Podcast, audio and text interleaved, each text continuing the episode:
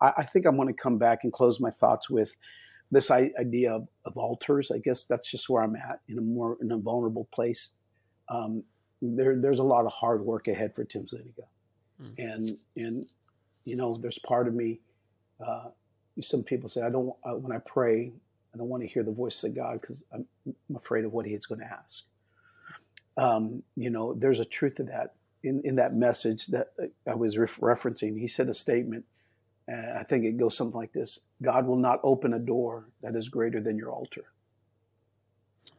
And, and I feel like God is ready to do so much more with my life ministry, and I realize I've come to a, a crossroad.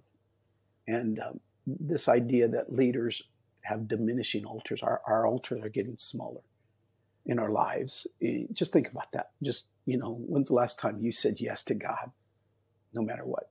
Mm. And, and so, my encouragement to every person that's listening is that you would, you would find your altar. You would make sure there's a sacrifice on that altar.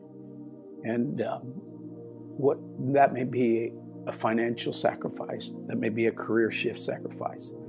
I know it was for me at one point. It may be a relational sacrifice. Like you don't you don't need to be dating that person. You need a friendship sacrifice. It, it, again, I can't say what it is, God will not open a door for you where your altar cannot equal that. And so, I'm, if you don't mind, Greg, I'm going to pray. I, I don't know who will listen, but I'm just going to speak over them. Lord Jesus, I just want to say thank you, God, for this moment. Thank you for Greg, God, his leadership, his influence, it's growing. You've heard every word of our conversation, God, and we're just we're just flesh. We're, we're broken leaders that want to get it right so desperately, but yet we're challenged again. God, there's, there's not a tactical and strategy session, God. This is a true humbling ourselves, opening our hearts, and say, God, you're calling me. You've chosen me not to fail, not to fumble, not to fake. You've called me, God, to lead well.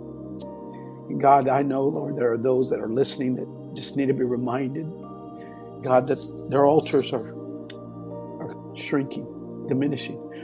So I speak over myself and everyone that's listening, God, that there would be a sacrifice on that altar.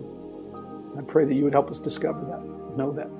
And in that moment when we know, that we would be brave to realize that God, you will never ask us to do something, God, without knowing what's ahead.